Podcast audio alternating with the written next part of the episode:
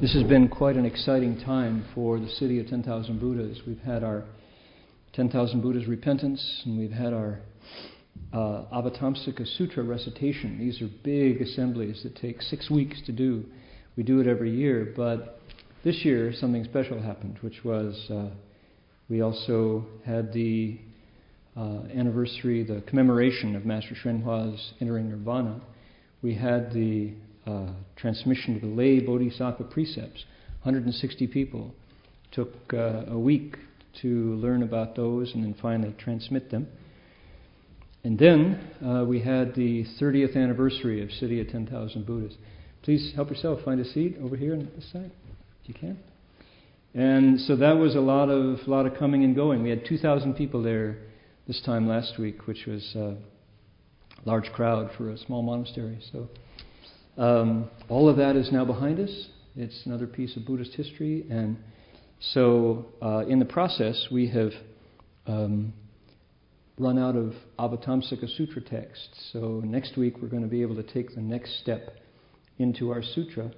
And let's do what we always do to open, to keep the spirit of the Avatamsaka Sutra turning, to keep that uh, presence. And what we do is we recite the name of the sutra and the Buddhas and the Bodhisattvas, uh, the spiritual presence. We want to invoke that. So let's do that seven times, and then tonight I'm going to do something special. I think everybody will enjoy. So let's put our palms together if, if you're comfortable doing that, and we'll recite the name of the sutra and the Buddhas and Bodhisattvas. Namo Dapang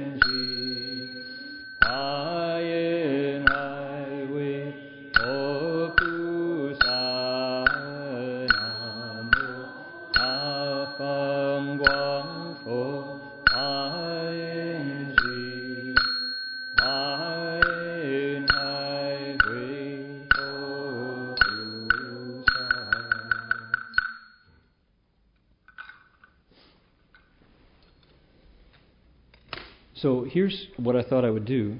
Um, this is the this is the tenth. Are we on the tenth of of July? Is that our date today? Eleventh, eleventh of July, and uh, the something is uh, come around, which is the uh, when I was a younger monk in my formation as a monastic, I did a pilgrimage along with another monk it was a long journey along the coast of California on Highway 1. Started in South Pasadena, wound up in uh, Ukiah, California, bowing every third step, bowed to the ground, took a full prostration, and said a prayer for world peace. And the during that time, I wrote uh, two things. I wrote a journal I kept a journal, wrote every day. This is Master Hua, our founder's instructions. So I kept a journal of what was going on. And I also um, wrote letters to Master Hua. And Marty, my colleague, uh, former Heng Chau, did the same. And those have been published in, in different volumes. One is called News from True Cultivators, and the other is called uh, With One Heart Bowing to the City of 10,000 Buddhas. So we're in the process of editing those. The, uh, the letters has been out for some time, two volumes in Chinese, one volume in English. And the, the journal has a title which in Chinese sounds really great. Yi Xin Li Bai Wan Fo Cheng. It's really mellifluous, sounds good. In English, with one heart bowing to the city of 10,000 Buddhas sounds impossible. How could two people have one heart? Sounds like anatomically impossible, a little grotesque. It doesn't translate well. And it came out in nine volumes. So that's like nobody wants a stack of books. See what I wrote? Boom. You know, it just fills up your. You can't even put it in a shopping bag because it rips the handles. It's too heavy. So Nobody wants nine volumes of a book. So, what we're doing is we're editing, we're cutting back, we're trimming, which it definitely needs.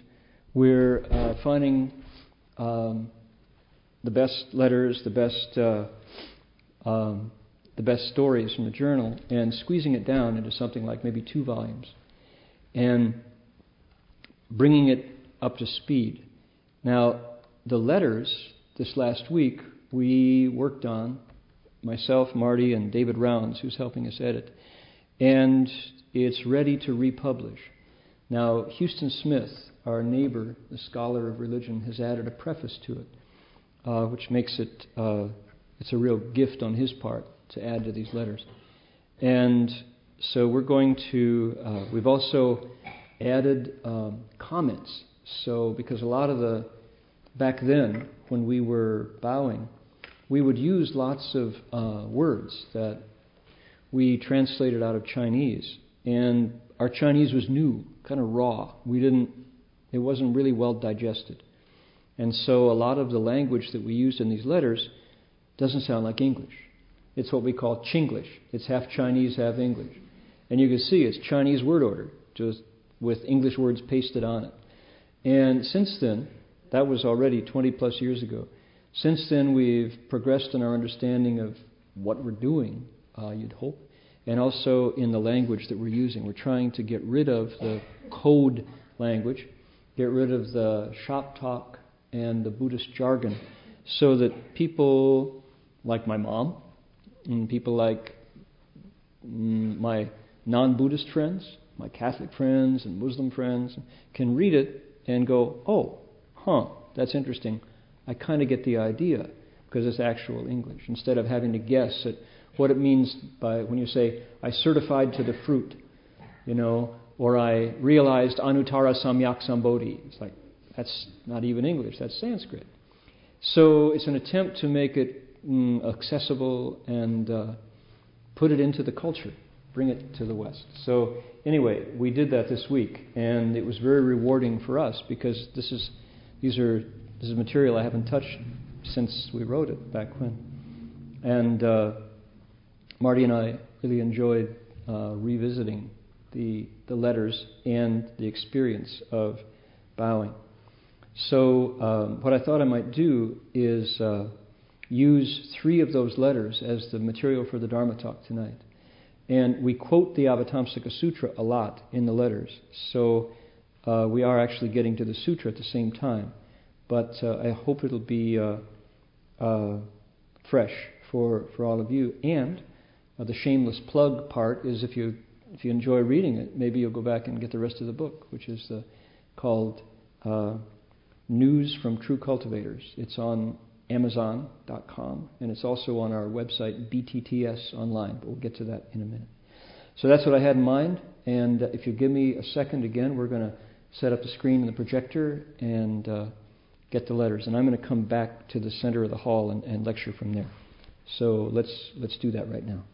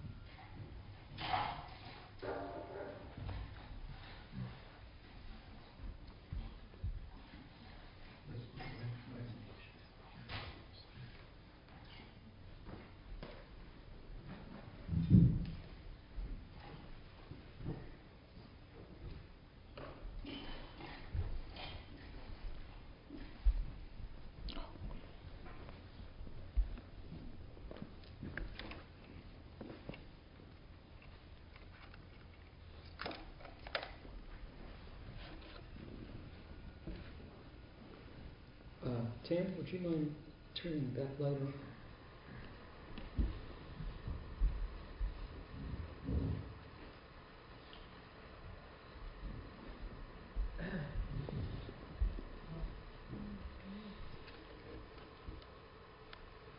It's the second one. Yeah, and then turn the other one off too. Yeah, good. Michael, if you would bring that screen forward, we'll get more of the picture.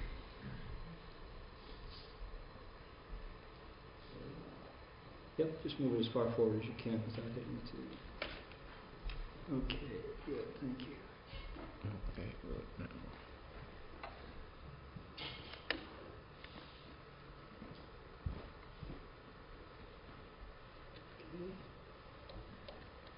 There we go. So this is uh, the text of our letters. And give you, oops, searching for signal.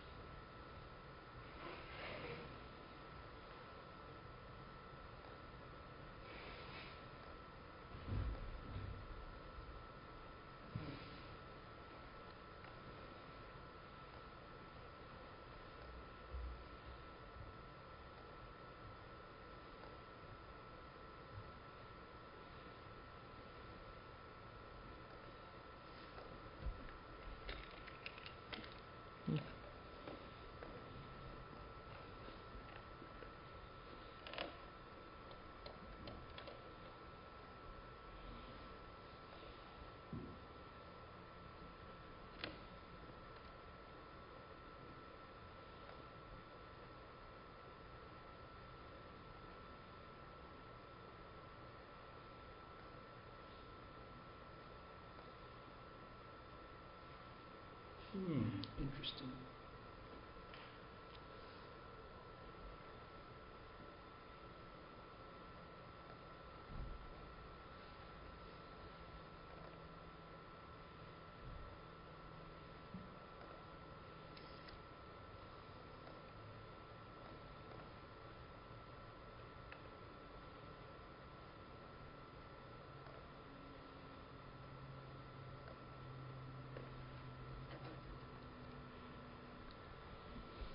Okay. All right. Here we go. Yes. Thank you for your patience. This is a little bit of a challenging process. Okay, and we're just going to start down here. Now, the pilgrimage, uh, if I were to introduce it to everybody, um, some of you have heard about this before, others don't know what that's all about.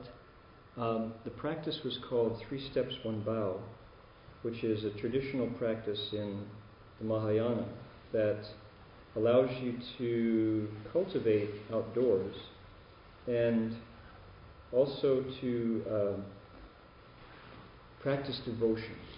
And prostrations are like slow yoga. You do it uh, very regularly took us eight we did it eight hours a day myself and the other monk Uh, let's see. Hmm. Here's the bowing route. Started out down here in Los Angeles, South Pasadena to Santa Monica.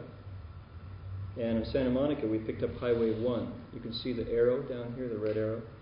And we went up following the Pacific Coast Highway, Lompoc, Central California, up to Monterey, to the Golden Gate Bridge, then on up to Point Arena. People will know where that, maybe know where that is. Then turn right on the Mountain View Road, went across to Ukiah. It was 800 miles, and it took two years and a half to get there. So that's the that was the route, and here's what it looked like.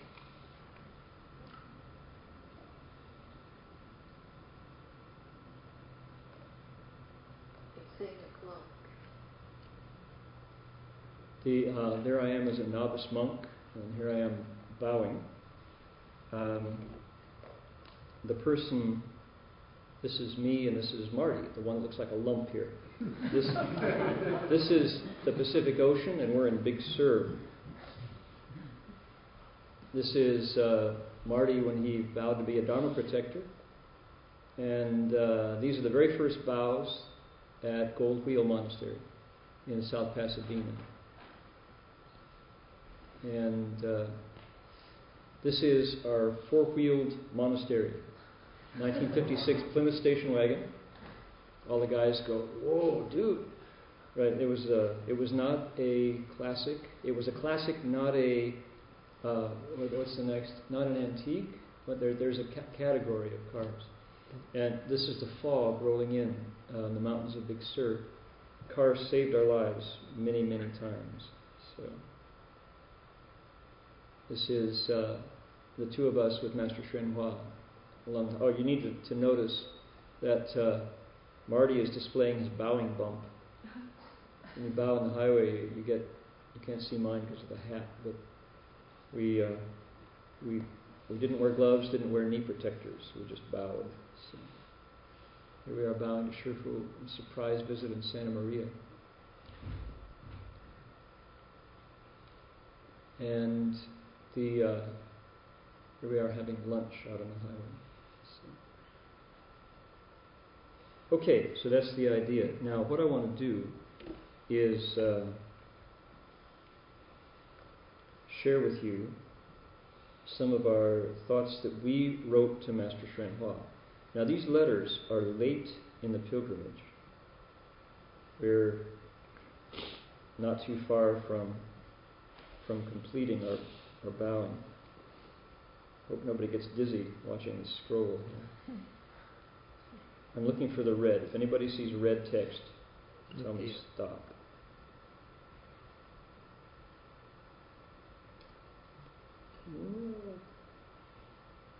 I know it's here. Uh, it's coming right up. Uh, no, it's not. And why Not yet. Uh, let's see. Hmm. Okay, so I know, I know what happened. Um, let's see, I'm going to search for whiskey. There it is. Here's the first one. Oh, that's the wrong whiskey. Got to find another whiskey. Next, there. One. That's it. Okay. This is day 850. Almost done with the pilgrimage. And we're in the mountains on the road to Boonville. So that's, um, we've already turned east. At the end of the bowing day, we did transference and drove into Point Arena to dump the garbage. As we pulled into a closed gas station, suddenly we're surrounded by about 10 men. They're tough looking and full of whiskey. They start knocking on the car windows. Hey, what's happening, man? You guys are the ones who's bowing in the highway, right? What gives? asked one in a mocking voice. Yeah, hey, there they are, shout some others, spotting us. Let's go check them out, come on. And some more men run over from the motel across the street. Now, now Point Arena is a working town. Uh, it's lots of fields. It's pretty flat, and uh, there's equal number of Native American, Hispanic, uh, Caucasian folks there. And uh, we're there at the end of the day, so everybody's knocked off from work and they're in the bars uh, relaxing after work. So, hey, you don't talk, huh? What about him? He says, pointing to Heng Sure. That's me sitting in the back seat. Does he talk? Oh, neither of you talk. How are we supposed to talk back to you, huh? Maybe we write all over your car with paint, huh? Everybody laughs, but they're not joking. Another man steps up. He's got a big scar across his neck, and he's clutching an open whiskey bottle in one hand. He grabs the handout. We had this handout that talked about what we were doing, monks on a pilgrimage for world peace. And he says, What's their gig? He looks at me and he says, Your vocal cord shot or something. Another one says, No, it's their penance. Ha ha ha. Laughs. The guy with the, the whiskey bottle says, Hey, don't hassle them. They're doing their thing, he says. He finishes reading the handout about the pilgrimage. He shoves the whiskey bottle in my face. Here, have a drink with me, or can't you? Your religion forbid it? I nod. What about him? he asks, pointing the bottle Heng Sure. Can he drink? Look, he's praying, somebody yells, and they all break out in a mocking laugh at the meditating monk. That's me. By the way, this is Marty's letter. Marty's writing this. You see, his wife just had a baby. That's why he's so rude and obnoxious, says a tall man with a scraggly beard and one eye missing. Yeah, usually I go around and beat the hell out of people, but today I'm celebrating, so you're lucky maybe. Comes back the man standing by the open car window. Man, they've been at this since LA. Two years, exclaims the man reading the paper. That's a lot of miles. Maybe people hassle you, asks one. I nod. No. Really? What about your car? Holding up okay? I know where you can get it wrecked real fast and cheap, he says. Ha ha. More laughs. Tension eases a little bit now. Another truck pulls up behind us and more men jump out. The whole scene is touch and go. It could turn into violence or dissolve into no effect, team in a second. Heng Sure and I can feel the spotlight on us. Each move has to be true and proper or the scene will explode. They have crowbars, sledgehammers, lumberjack axes, and chains in their trucks. They could wipe us and the car out in a few minutes if provoked. We don't dare try to roll up the car window or pull out the log, meaning the, the journal. There's too many of them, and they have us boxed in. Besides, it would only postpone the showdown for a day or two when we bow through the town. They've been watching and waiting for us for weeks, they told us. We move at one mile a day. There's no place to run or hide. We've got to learn to get along with people. Pilgrims are on their own. Kindness, compassion, joy, and giving are all we need to survive.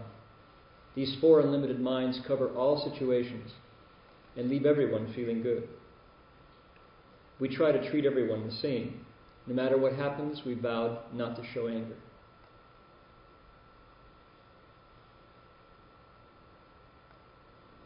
Okay, now here's the quote.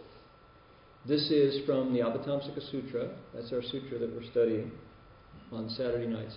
And this is the chapter on the ten transferences, which is what I lecture at City of 10,000 Buddhas every week. So there's a quote from the sutra right here. It's a wonderful quote. The bodhisattvas have entered into the level and equal nature of all dharmas. They have no thoughts of any living being as not being family or friends. Okay? They have no thoughts of any living being being anything except family or friends. If there's a living being who has a thought of hostility towards the bodhisattva, the bodhisattva views him, her, with kind eyes as well. To the very end, they have not the slightest anger. So, okay, so here's our standard, right? The sutra gives us the bodhisattva's his response to situations like this. So, what is our what is our response going to be, right?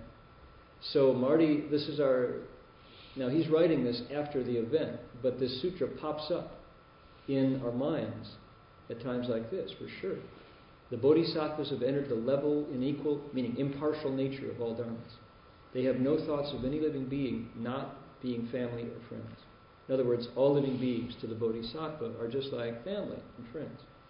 If there's somebody who's hostile towards the bodhisattva, now who is that? You or me? Bodhisattvas, whoever that is. The bodhisattva views that person with kind eyes as well. To the very end, they have not the slightest anger. So Marty goes on. There's something special about bowing outdoors, slowly going from town to town. It's hard to describe, but after a while, everything seems the same, and everyone feels like family and friends, level, equal. All the men look like brothers or our fathers, all the women look like sisters or mothers. From LA through Asia, back up the coast to where we are today, Point Arena, California, all the different cities and villages blend into one big neighborhood. We're hardly aware of leaving one place and entering another. The bowing naturally levels all the skin deep differences, and somehow being one with everyone kind of sneaks into your heart before you know it. As tough and threatening as these drunken men were, Heng Sure and I didn't feel uptight or angry. There was no hostility or rejection in the air. We all felt this, and slowly things cooled off by themselves. The men relaxed. Well, you got to get haircuts sometime, or do you do that yourselves too? joked one man. Some are huddled together reading the handout. Others are peeking in the car windows at the altar and pictures of Guan Yin and the Master, while passing around an open whiskey bottle and taking swigs. We slowly back the car off, smiling and waving goodbye. Hey, shouts a short man with a mustache. You go karate? Yeah, chime in a couple more. They head for the car with renewed interest in the prospects of a fight. You know, Kung Fu martial arts?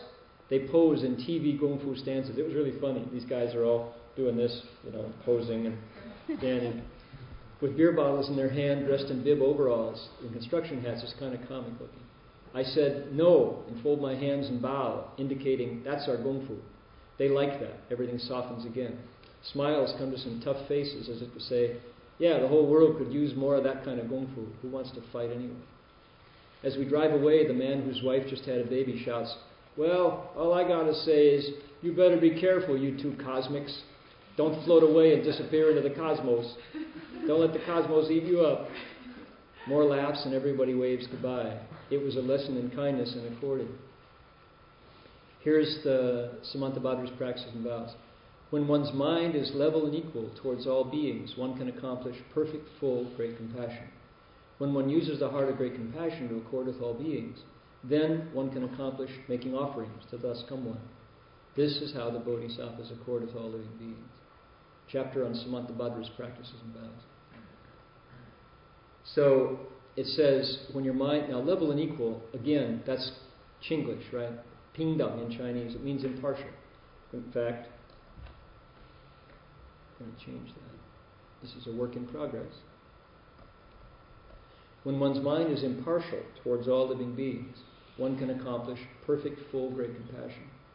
When you use the heart of great compassion to accord with all living beings, then you can accomplish making offerings to the Buddhas. This is how bodhisattvas accord with all living beings.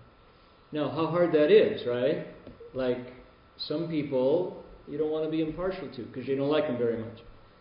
You know, the ones who don't vote the way you vote, or the ones who take the tops off mountains. Were you watching the mountaintop removal, MTR? That's a new idiom. We want to get the new acronym. I read this week about MTR, mountaintop removal, happening in West Virginia right this minute. Most everybody knows that when you blow up the top of the mountain, what comes off goes down into the water, goes down into the fields, goes down into the lungs of everybody below the mountain, which is everybody. But one company, for the sake of profit, does, goes ahead and does it. Now, imagine you're a miner. You know it's wrong, but you've got a family to feed, you have kids in school, maybe your mom is sick, maybe you've got mm, medical bills to pay, and the company says, Come work for us. Just like you used to as a miner, but that company is blowing the tops off mountains. What are you going to do? Right? So that's the current situation. How do you feel? Perfect, full, great compassion for that person? Kind of a challenge, huh? A little harder. And yet, you can totally identify with that situation. So, when your mind is impartial towards all beings, then you accomplish total perfect, great compassion. Not as easy as it sounds. Okay, the next day we bowed past a large wooded front yard and house on the edge of town. The local kids were playing guns. I used to do this all the time. Bang, bang, gotcha. Did not. Did so. Blast him, Tony. Kapow, kapow. They see us bowing and everybody stops in silence. Then a rock comes flying at us from behind some bushes. It hits the pavement next to us. We keep bowing. The kids keep watching. In a few minutes, the braver ones inch closer. What are you doing, man? They ask. I write a note and give it to them. We're praying to help the world get better and to be good to our parents. We don't talk.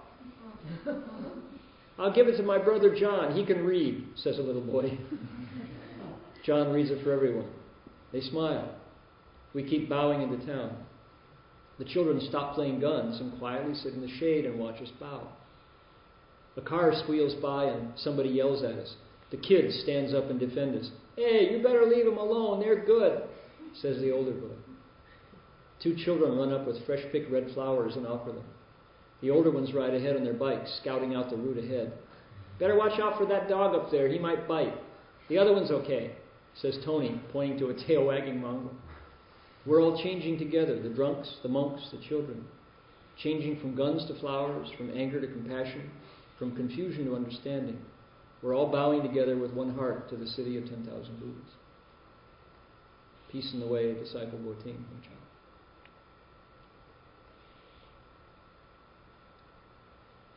So, Master Hua said, uh, it doesn't matter if you don't wear clothes someday, just stay in the car. It doesn't matter if you don't eat one day, you'll eat the next day, but you must write every day. He said, you have to write every day.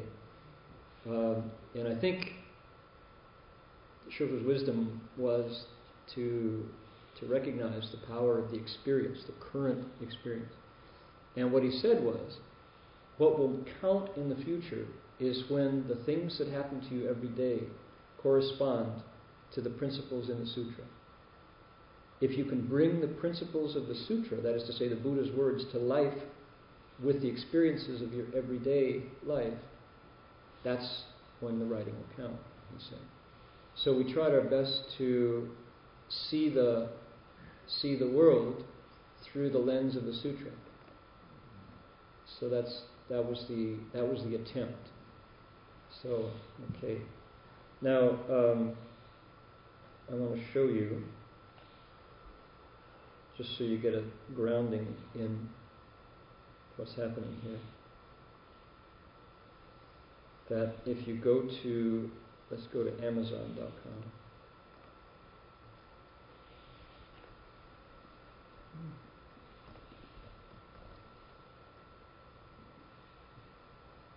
go to books.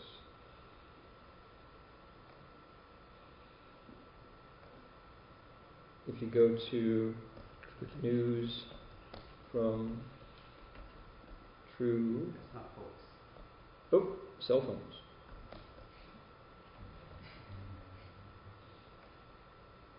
Won't find it there. If you go to news from True Cultivators, or if you type in Heng Sure and Chau, you'll also get. There it is.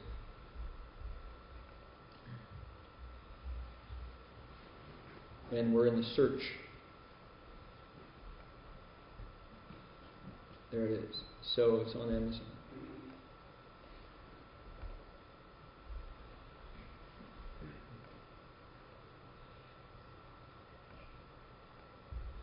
Okay, the other place to go is if you go to btts.org. That's our that's our book vending website for our translation. Okay.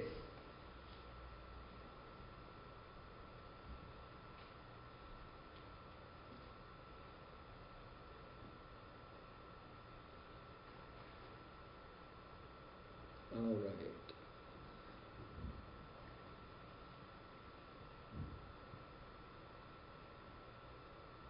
Move on down here. Okay. Oops, this one. That's a very deep repentance about my bad speech karma. And I'm going to go right by that. yeah. Okay.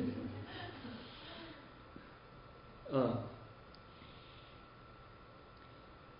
here we are, Boonville Road. It's also called Mountain View Road. Day 857. We're in September 1979.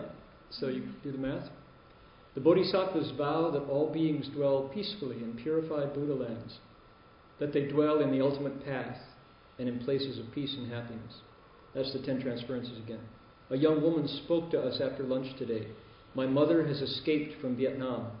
No one has heard from her. She might be lost at sea. I hope you'll think of her in your prayers. Okay, when was this? 79. People were still uh, trying to leave Vietnam at that time. So we were deeply moved by this girl's sorrowful request. Why do we study and practice the Buddha Dharma? Because we found pure goodness within it. Buddha Dharma is the best medicine on earth. It can cure the suffering of afflictions. If everyone behaved according to these ancient universal rules, all wars would stop and suffering would vanish.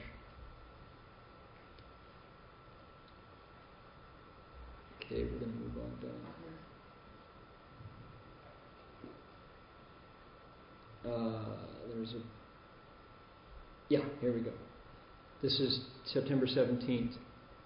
Uh, when a bodhisattva gives, he doesn't expect a reward, he doesn't seek fame or reputation, he's not greedy for benefit. He gives only to gather beings in. This is from the chapter on the ten practices of the Avatamsaka Sutra. So it's talking about giving. How does a bodhisattva, a real bodhisattva, an awakened being, give? He doesn't look for a reward. He doesn't want to be famous as a giver. You know, oh, you're a real benefactor. The Millionaire. Anybody old enough to remember The Millionaire? That TV show where the guy would anonymously give a million dollar check to somebody. So he gives only to gather living beings in. He gives as a way to bring people to wake up. Three Steps One Bow is a constant lesson in giving. We have been greatly given to. Our feelings have been deeply moved by the giving we've witnessed and by the boundless gifts we've received. Now, I want to just say a word about that. Um, people don't think about, when you think about monks, you don't think about monks uh, being receivers so much, but in fact, there's one definition of the Sangha, which is Fukian Sang, the field of blessings, Sangha. That, um, for example, in Thailand, people look at monks and they think, oh, here comes a chance for me to make merit. So they feed the monks every day, every day, every day. And my experience as a monk is one of constant gratitude for the giving that people do, the selfless giving to me through me to the Buddha, Dharma, and Sangha. A monk can really go wrong if they think, oh, this is mine, or oh, they like me, or I'm virtuous, and so they give to me. It's they're giving to the Triple Jewel, Buddha, Dharma, and Sangha, hoping to plant blessings, to do goodness. So for me, I'm always working with that sense of uh, I need to be better. I need to be more sincere in order to be worthy of that gift. Why are Buddhas and Bodhisattvas greatly happy? Because of one basic quality the kind of giving that they can do. Buddhas get to give like nobody else, they can give people awakening. On the other hand, greed kills, desire is death, selfishness ends the world. That's what we've learned in the pilgrimage. As pilgrim monks, we've seen lots of true life adventures. And of all the good and bad deeds we witnessed, the scenes that will live longest in our hearts are the acts of kindness, compassion, joy, and giving. These are called the four limitless attitudes, the four boundless hearts. Kindness, compassion, joy, and giving. Here's an example of kindness. It's Sunday morning, and we're bowing past Sea Ranch. A police car stops, turns, and slowly creeps back around the curve 200 yards ahead to where our car is parked. Suddenly, a white pickup truck guns its engine and squeals away, the cop in hot pursuit. A break in prevented, two grateful monks. Another debt of kindness to repay. Right? Now, to make sense of that, we had this the Plymouth that we mentioned, and we would push the car ahead uh, or drive the car ahead for half a mile, and then bow up to the car, have lunch, and then drive it another half mile, bow up to the car, and that was the end of the day. Usually that was about eight hours, about one mile a day. And it would be great if we could say that we only met really kind hearted people who always protected us. Not. We had our stuff ripped off from the car three times. Uh, we had to start over with sleeping bags and such three times. So Uh, that's how it goes. And uh, so this was one of those times at Sea Ranch, and the police were watching out for us. The uh, Highway Patrol became our best Dharma protectors. And here, cop, cop went by, saw somebody busting in, turned around and chased them away. The pickup truck fled, and the cops, I don't know if they caught him or not, but we were sure grateful for the Dharma protection of the Highway Patrol.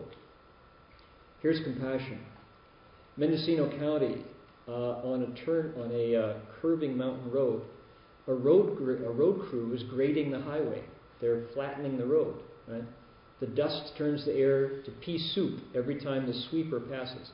There's they have the street cleaner truck, but it's, it's highway size, right? It's industrial strength street sweeper, and it's it's blowing all the dust, and the, the air turns totally thick, right? Well, we have to bow in a straight line. We don't we can't change our course, and so here's guess what? We get to get covered in dust. We can't breathe. It blots out the sunlight. Then a big caterpillar bulldozer stops. The driver says to Heng Chau, I want to apologize for all the dust and noise we're making. I hate to bother everybody in their worship. Do you plan to be here? Because we're going to be working and making lots of dust. You going to be here long? Heng Chau gives him a handout sheet. He takes it. He says, You fellas from that place outside of Ukiah? I hope to see that someday. See you later. God bless, he says. From then on, the sweepers come up to us, lift their brushes, go past us, and put the brushes back down to avoid dusting the monks off. So that's compassion. Here's joy. Foggy morning in Gualala. Big white truck passes, slows, and stops. A tall, bearded man in heavy work boots approaches. His face is full of light. Is he crying or is he happy? He bows slowly, holds an apple in both hands over his head. Oh, he's happy. He stands, hands the apple to the monks, then joins his palms and says, Thank you, brother. He turns and disappears into the fog. This is a very tall guy with a beard and work boots. Here is giving. Labor Day in 1977, that was already two years before. Monks, nuns, and lay people get up at 3 a.m. in San Francisco and drive seven hours to Santa Barbara, arriving just on time to bring food, goods, and high voltage cheer to us. The vibes are pure white, young, and vitalizing. Their reward? No reward. A long, hot drive back to San Francisco in Labor Day traffic. They give us Dharma, wealth, and courage or fearlessness. Everybody was happy. This is the kind of selfless work that Buddhas and Bodhisattvas do. It teaches us how to give. And here is giving away the fruit. So we had kindness, compassion, joy, and giving, right? Those are the four, what I call Si the four limitless minds, the minds or attitudes that just go on and on and on. Kindness, compassion, joy, and giving. This is what makes cultivation happy and joyful. On our altar are three round red fruits a crimson tomato, a red delicious apple, and a scarlet nectarine. They came from people in the Point Arena area. People offer the produce from their gardens with happiness each time there's a touch of magic in the giving. We had a note that came from one that says, These came from our labor on this land. I want to share the fruit of my work with you because I believe in what you do. Came back and found that note on the apples. The Bodhisattva's path of transference makes possible a rare kind of giving. The gift is pure goodness, it's yang light, blessings, merit, and virtue. The sutra calls it good roots, wholesome qualities. All Buddhas take the transference of their good roots as the foundation of their cultivation. In other words, giving. What we give away when we cultivate is ourselves. Since my ego is as big as Mount Sumeru, that's the Buddha's pole, pole mountain, that's the center mountain in the Buddhist universe. I have a lot to give. Offerings to the Buddha, giving to living beings, renunciation of personal benefits, forsaking of evil, all are included in the practice of giving. But the fruit of this work is never harvested. The bodhisattva exists only to work. He or she takes no vacations, that would look like this in the final division, and expects no rewards. His or her only satisfaction comes from the gradual growth of his effectiveness. You get better at it. As he gets better at giving, she gets to do more of it. Guanyin Bodhisattva bestows happiness from a thousand hands and eyes. Can you imagine how happy Guanyin Bodhisattva must be? His joy, her joy at giving, is the same as the happiness of the Point Arena gardeners, only multiplied by a thousand. Maitreya Bodhisattva is the happy Bodhisattva because his big bag is ever full of gifts to all beings. Kids flock to him. His, his joy is as full as his belly.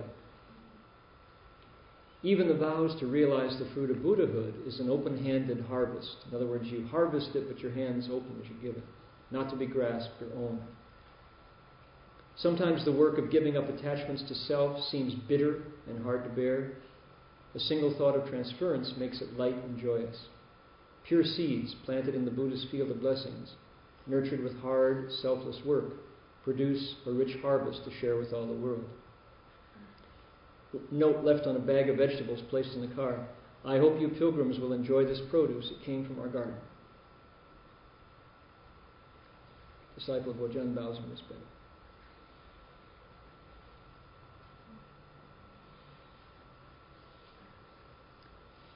Let's see here. Okay, this is, uh, let's see, is this from Marty?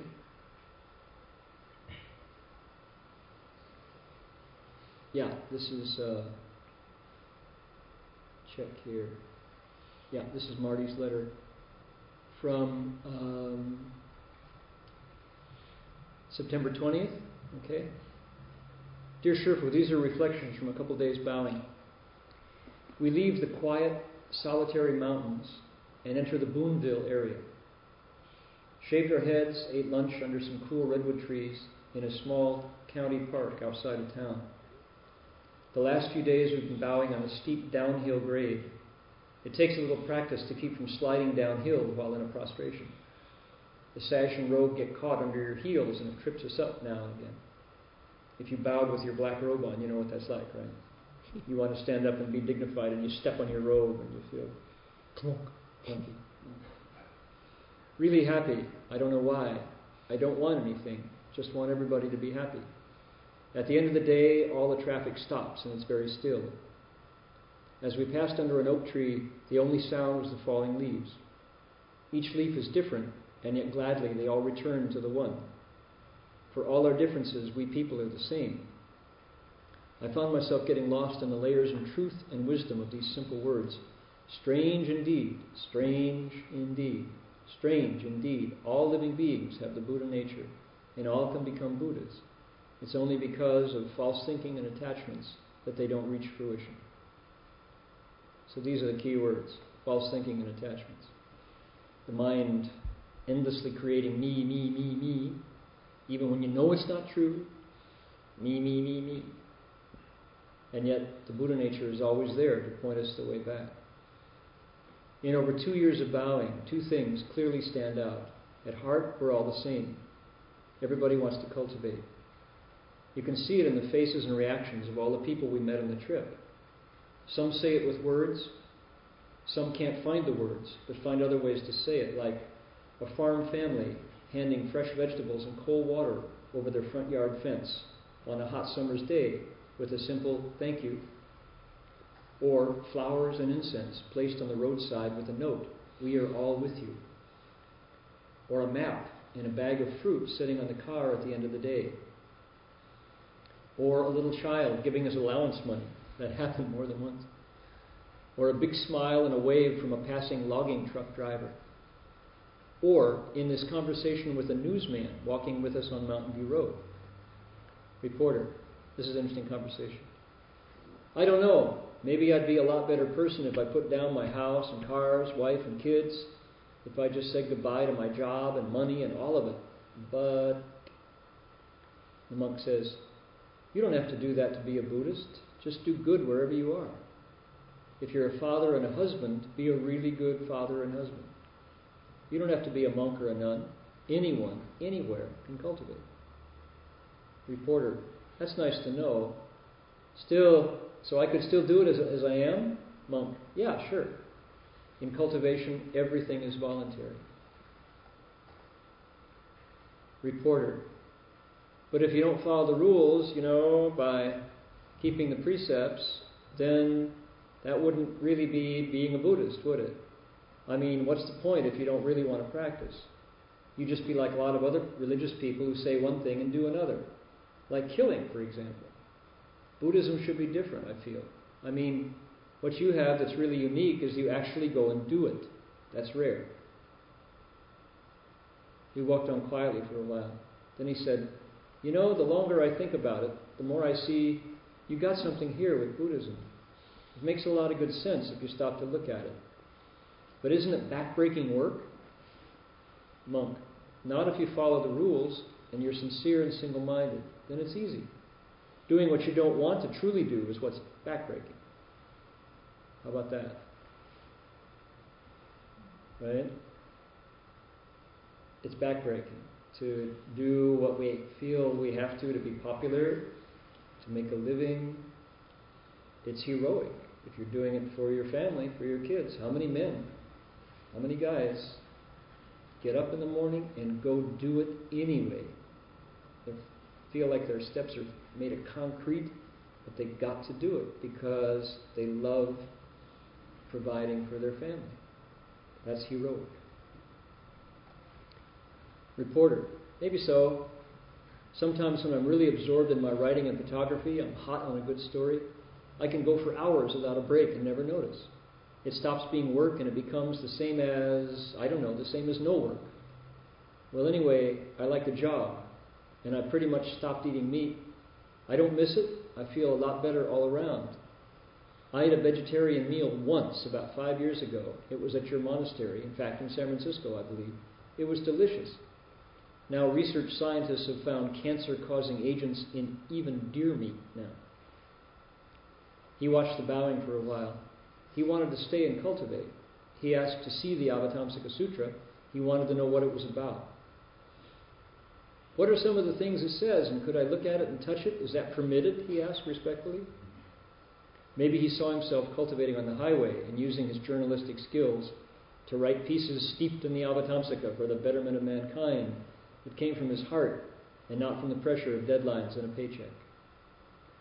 We've met so many people like this man who have the same wish and are nearly bursting with the urge to, quote, put it all down and really go and do it.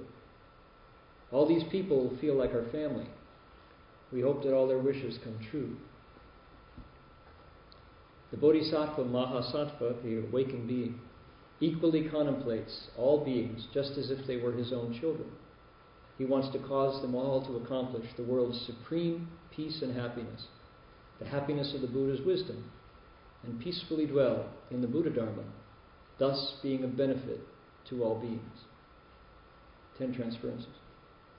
The reporter took off his sunglasses and reached out with a big handshake. Today I've been really convinced of something, but I can't say exactly what. You folks are regular on the level. Take care. Good trip. Peace in the way, disciple King.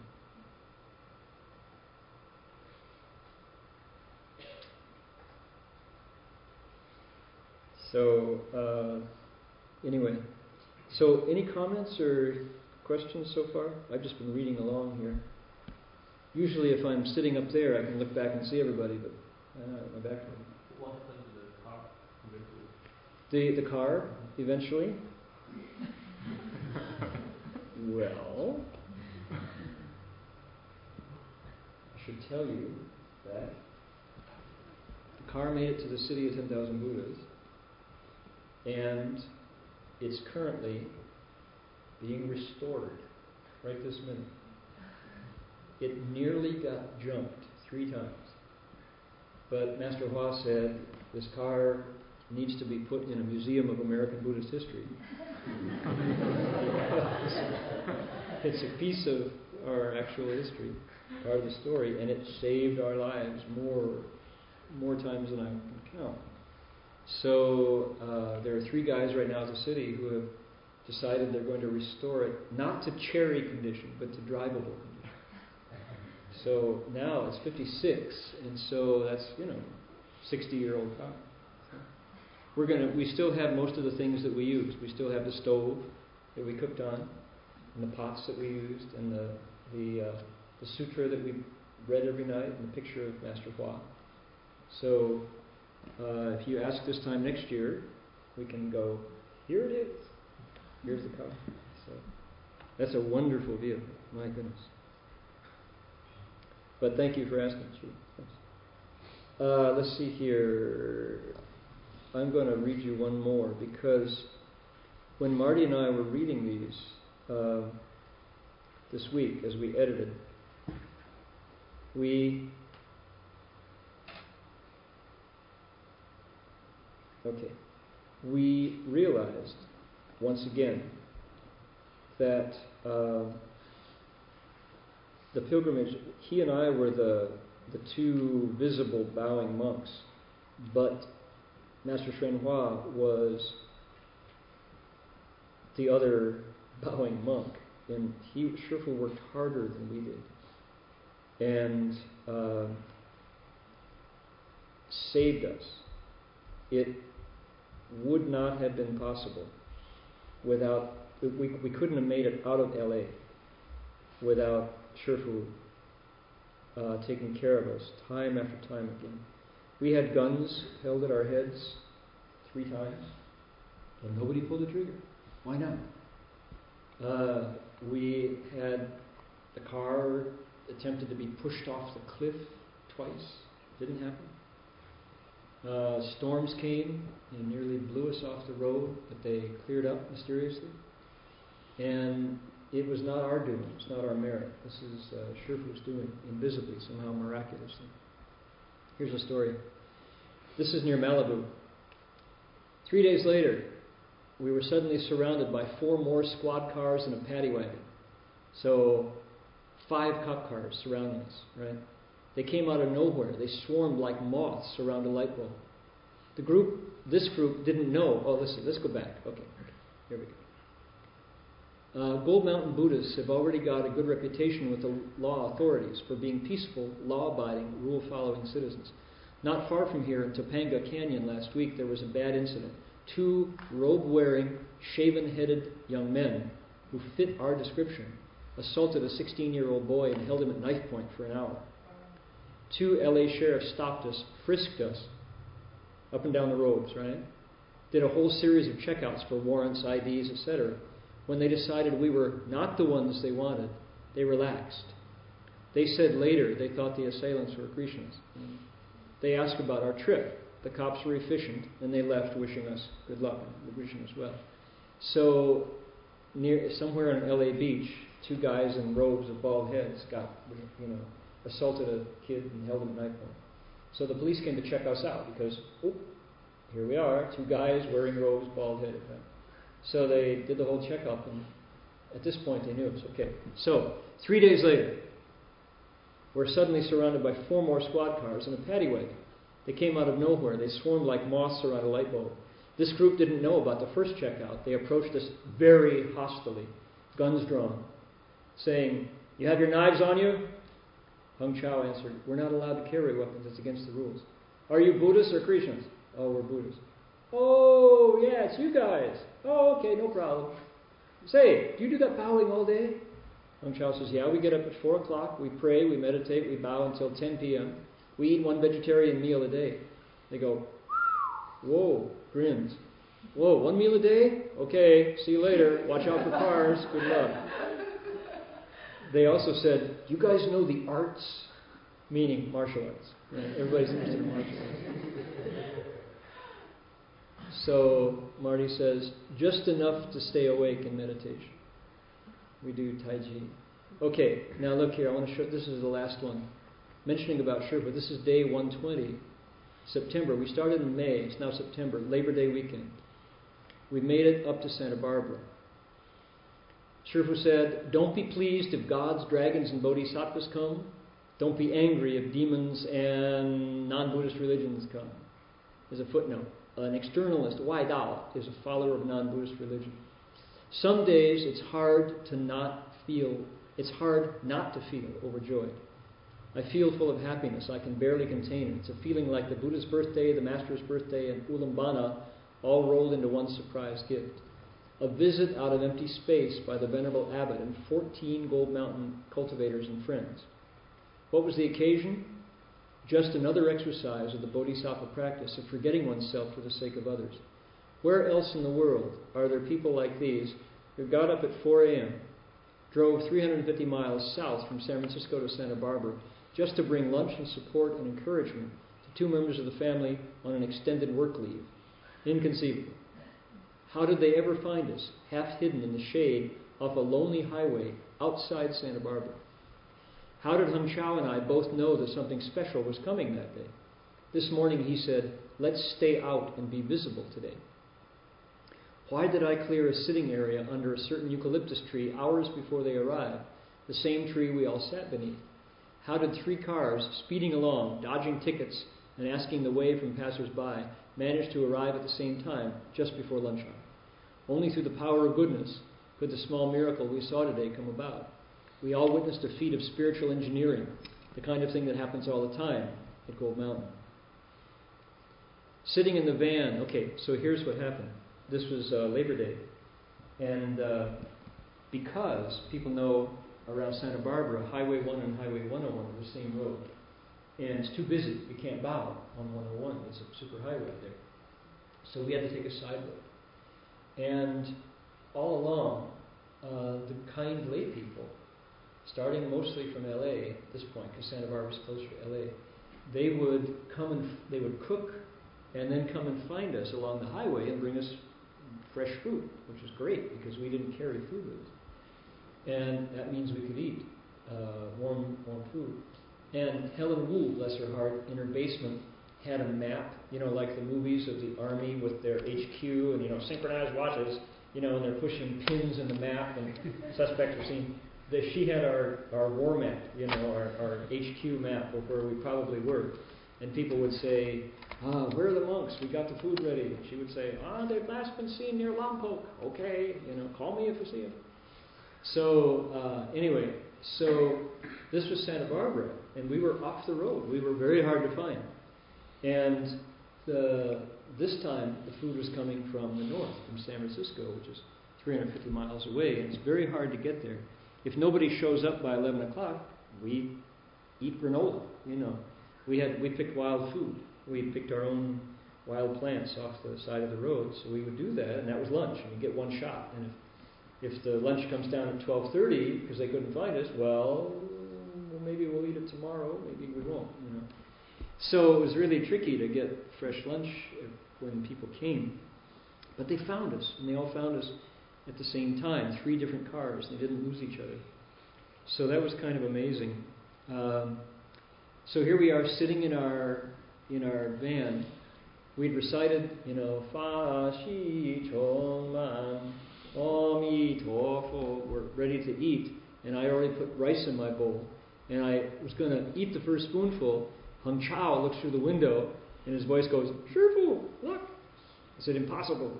You know, we look around and there's golden robes walking through the sunlight to the car. Sherpas found us at lunchtime in Santa Barbara. You, know. you can imagine we hadn't seen him for you know two months at that time. There they came walking, three cars full of people aglow with inner light. Monks, nuns, novices, lay people. They look closer than blood relatives, hardworking, well comported heroes of the way. Of course, I'm a little dramatic as I'm writing here, but you can appreciate the emotion. Such a rare and wonderful assembly of people. We all sat for lunch, we listened to stories and instructions, we laughed and shared food and offerings with our Dharma friends. Then up and away the assembly went on the long ride back to the city. They just came down to give us light, wonder of wonders. I felt made of wood, stunned. I wanted to give thanks, to acknowledge the work and kindness of everybody. But I had to let my heart and my eyes speak because I was silent this whole time. Sitting next to the Venerable Abbot is like sitting in a cool, clear pool of liquid light. No thought bothers your head. Whose head? The Great Compassion mantra seems to recite itself just as regularly and normally as your heartbeat. Perceptions are clear, sharp, and relaxed. No worries exist, no pressures. Even if I'm being taught or scolded, it feels like sweet dew. I'm sure that sitting in the Buddha's Dharma assembly is much like this. Then, inconceivably, the Master rubbed my head, then rubbed Heng Chau's head. I feel energy moving through my center to my toes and back again. He tonked on my head. He said, Is it ripe? Is it ripe? Is melon ripe? He asked, laughing, as he thumped our foreheads with his fingertip. Bowing later that afternoon, as if on air, we looked up to find a mammoth white cloud, the only cloud in a bright blue sky, as big as the Sierra Madres below, moving northwest and shaped exactly, perfectly like a dragon in full flight. Every detail was there tails, ears, claws.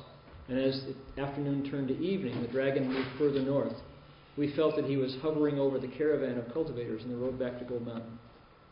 So there are days when it's difficult not to feel overjoyed, and Labor Day 1977 will live in our memories as long as the tall eucalyptus stands, the white flower tree, Bai Hua, Bai Hua Shu, that shaded our lunch along the flower garland highway. To share affinities with cultivators whose lives are dedicated to making others happy with no thought of themselves is truly a life worth living. Disciple Bojan bows. So, okay, that was my letter. Here's Marty's letter, same day. Dear Shifu, Sunday when bowing, I had a vision of everyone at Gold Mountain having a chance to do their own bowing once every three steps. Lay people and left home people all got to pursue to the limits of empty space, Jin Kong, our own particular Dharma. Each person's face and presence was glowing and serene. So happy were the faces. No face showed any concerns or doubts, just smooth, genuine, lit up joy. It was really neat, to say the least. Each person was different, yet all reflected the same purity and trueness. There was a closeness felt, a big family of Dharma friends shining on each other. And then on Monday, the very next day, who drives up? The Master and the Fourfold Great Assembly. Okay, now, this is Marty's vision, right? While bowing. He saw this on Sunday. He, this is not really people. Okay, this is Marty's vision. Big family of Dharma friends. And then on Monday, three day weekend, Labor Day, very next day, who drives up? The Master and the Fourfold Great Assembly. I wanted to hug everybody and give something. A few tears dropped into my noodles as I looked around at all the faces and goodness sharing and shining as we sat under eucalyptus trees that minutes before were just another stopping place for us. Bhikshuni Heng Yin stretched up on tiptoes to carve and commemorate the occasion on a high eucalyptus tree with a Swiss Army knife, as a visitor named Malcolm, sitting with an untouched plate of food in his lap, stared incredulously. This guy showed up, named Malcolm. Hi, what are you all doing here? You know, here's Shifu and the Gold Mountain group. Malcolm had brought out a melon to share with two monks in a quiet lunch, and then everybody drove up. The master lectured, gestured for him to join with irresistible and inclusive kindness. I felt a bit like Malcolm, speechless and overwhelmed by the awesome virtue of the assembly. As fast as you came, you left. No big deal, said the master. A huge, mile long dragon cloud hung in the otherwise totally cloudless sky for hours, and the joy and light you brought to our hearts and work will see us through many bowing miles. Then something more incredible happened. The Master knew the exact section of the Sixth Patriarch Sutra we had read that very morning. His comments and allusions to it were right on the nose. Not only that, but the Master also knew my deepest thoughts and troubles of the last few days. I hadn't told anybody, not even Heng Sure. So, how did I know? The Master laughed and asked. And the same for Heng Sure. After everyone left, we were like 10 year olds again, smiling and ready to tackle the Labor Day highway. Together we go to perfect enlightenment. I hope so, I hope so. Much peace in the way. Disciple Gotim. And that was one of those days. Okay, questions? I have a question. Hey. Uh, part of the time you seem to have vowed silence, and then other times you were speaking to the uh, police and, and whatnot. Yeah. Can you explain that? Right. Um, the the letters give the impression that I was speaking. I was silent for six years. The only time I talked ever was to Master Hua. But uh, sometimes it says says, but I, I did write notes to Marty. Got myself in plenty of trouble even with writing notes. But words didn't come out, actually. Um, at night, we would read the sutra. We do the ceremony and read the sutra. And because he doesn't speak Chinese, I would translate the sutra. But uh, that was it. And uh, after the pilgrimage took two years and, and six months. And after uh, we finished, I kept that going for another three and a half years. So, but uh, that's that's only the, the letters giving the impression. Yeah. More questions about? Why didn't you choose these for six years? Um, well, one answer would be read the book because I go in embarrassing detail about my my bad habit of speech. I um, what I was trying to do was trying to uh, get a handle on my habit of lying. I was I was a, in, uh, an actor. I was in theater when I was uh, before I became a monk, and the uh, the quality of an actor is enhanced. Uh, let's see, the actor is as good as the illusion he projects. Right? If I can convince you that I'm the role I'm playing, then you get into the play. Right? Well, that would be good if you stop the act when you're off once you're off stage. But I didn't. I would keep it going, uh, and I would continue to pretend that I was so and so because uh, it gave me an air of mystery and it made me special. It made my very ordinary life something different. You know. So, on one hand, you could say, "Oh, how interesting." On the other hand, you could say, "Phony, totally phony." And uh, Master Hua, uh, being a really good teacher, didn't. He wasn't polite about that.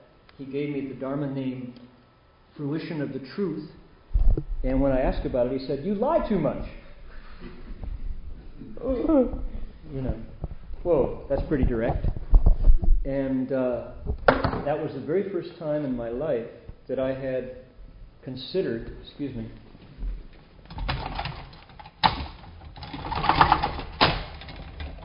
that I had considered the possibility that I wasn't 100% cool and groovy. Uh, doing whatever I wanted to uh, with words. And, oh, you mean that there's something wrong with uh, adding salt and vinegar to the story, with exaggerating? You know, isn't it a better story if it's more fun if I, you know, stretch it the truth?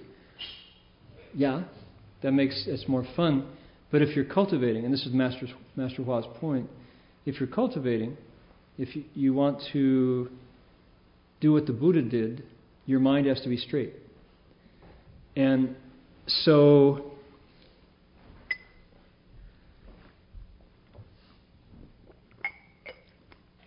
when I was um, when I was a novice monk at Gold Mountain Monastery, I had plenty of chances to um, get, dig myself into a hole thinking I could speak Chinese. I, Master Hua had this way of, uh, he would teach you by giving you the job you were least qualified to do. He'd, th- he'd th- kind of like Murphy's Law, I guess. That's not Murphy's Law. It's everybody rises to the level of their incompetence, right? He would throw you into the thing that was your weak point so that that would come to the surface quicker and you could cultivate it. So he put me in a job where I was speaking all the time and uh, speaking Chinese, and my Chinese was half learned. So I would say things I didn't know. I wasn't really in control of what I was saying, and I would make a lot of people upset, elder monks in particular. So it came clear really early on that I needed to pay attention to my words. And so when I started the pilgrimage, uh, I asked Master Hua if I could talk less. And he said, How about not at all? You know? and here was Marty, the, the Dharma protector, Heng Chau. And Master Hua said, uh, All right, he'll talk. You just focus on your bowing. You just be quiet and bow full time that would be great. So that was the deal from day one. And uh, it's funny. Um, as the pilgrimage went along, it was it became clear that the my keeping silent was really important to my work somehow. That was as important as finishing the bowing. It's funny that, you know, who would think? No, just being quiet. But I got tested on it all the time. And people would come up and uh, challenge me, you know. And by keeping silent, I was able to focus. So now people say, What did you get out of the whole thing? What did you get out of it? Why did you do that, that whole pilgrimage? And my best answer is um, the result of the two and a half years of bowing and six years of silence is now, if I get the impulse to tell a lie, I get a warning bell.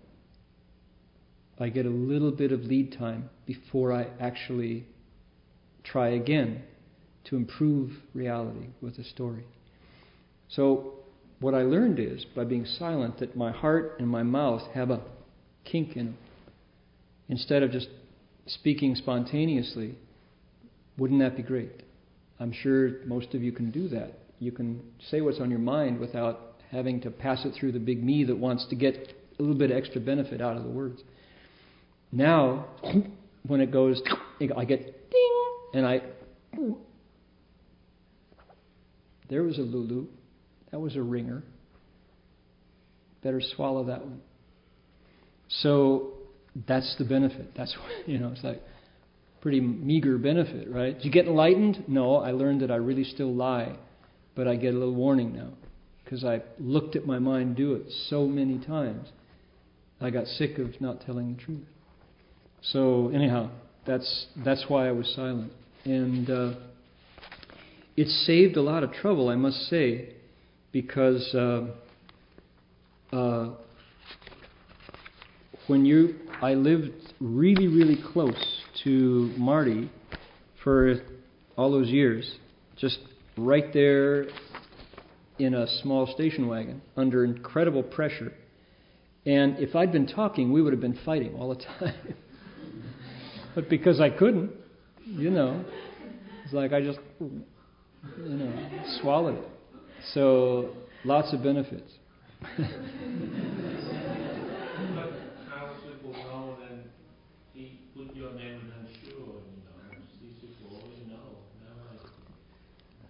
I think it's because he sees people's natures. I think he sees right through you.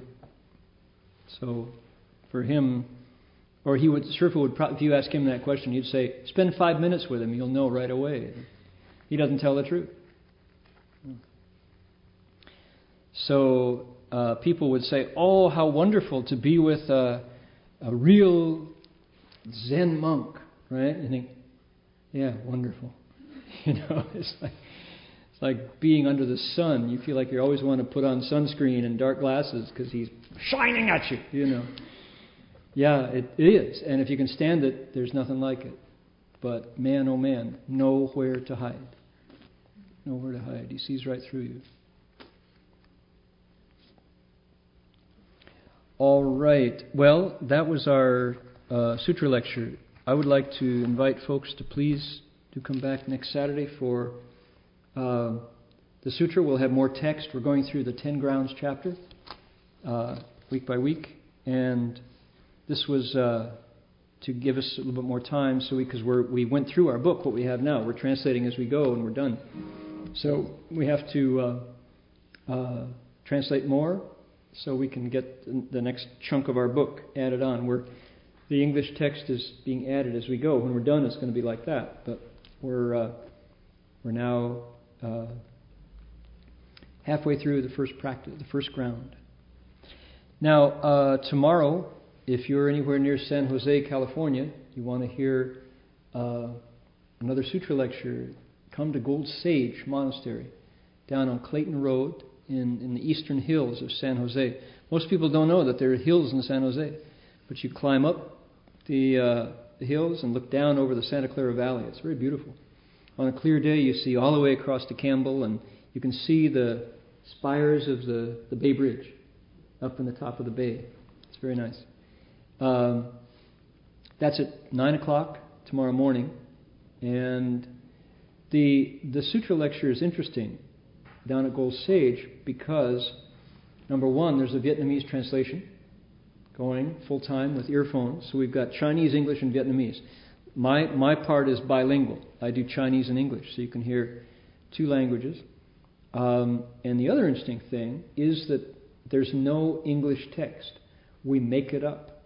That's not, we don't make it up. We create the translation as we go. There's no English translation already. Our 10 grounds, there's a translation. It's there. We're just polishing it.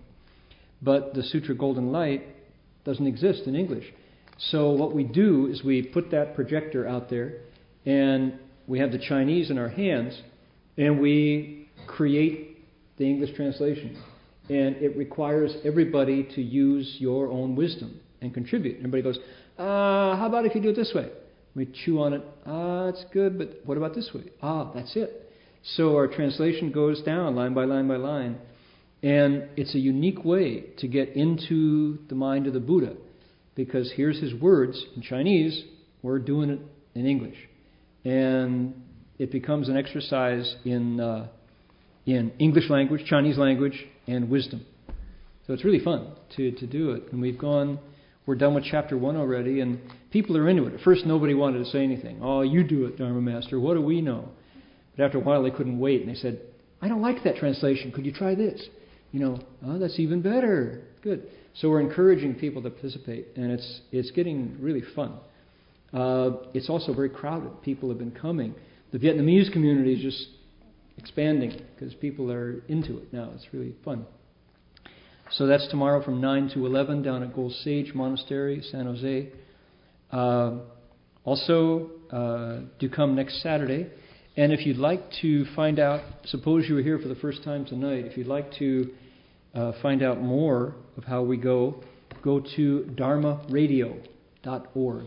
One, one word, Dharma Radio, that's the URL.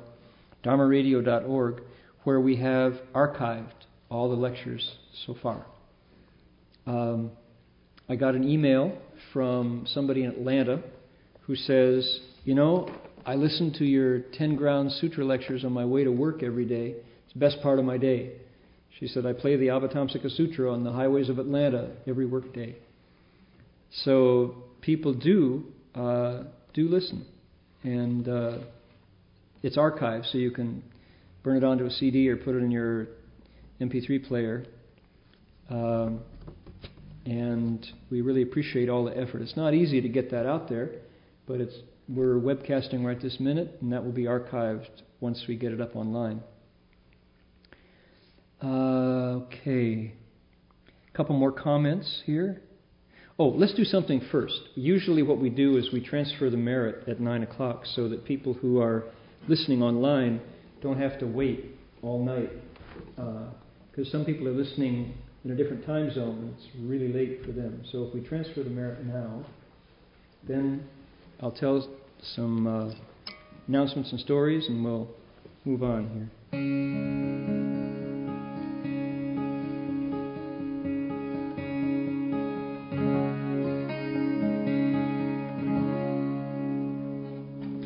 The dedication of merit. We don't have our sutra books, so those of you who know it, please, please sing loudly. Make a wish. Practice this giving, practice of giving we we're talking about in the letters, and share the merit with all living beings.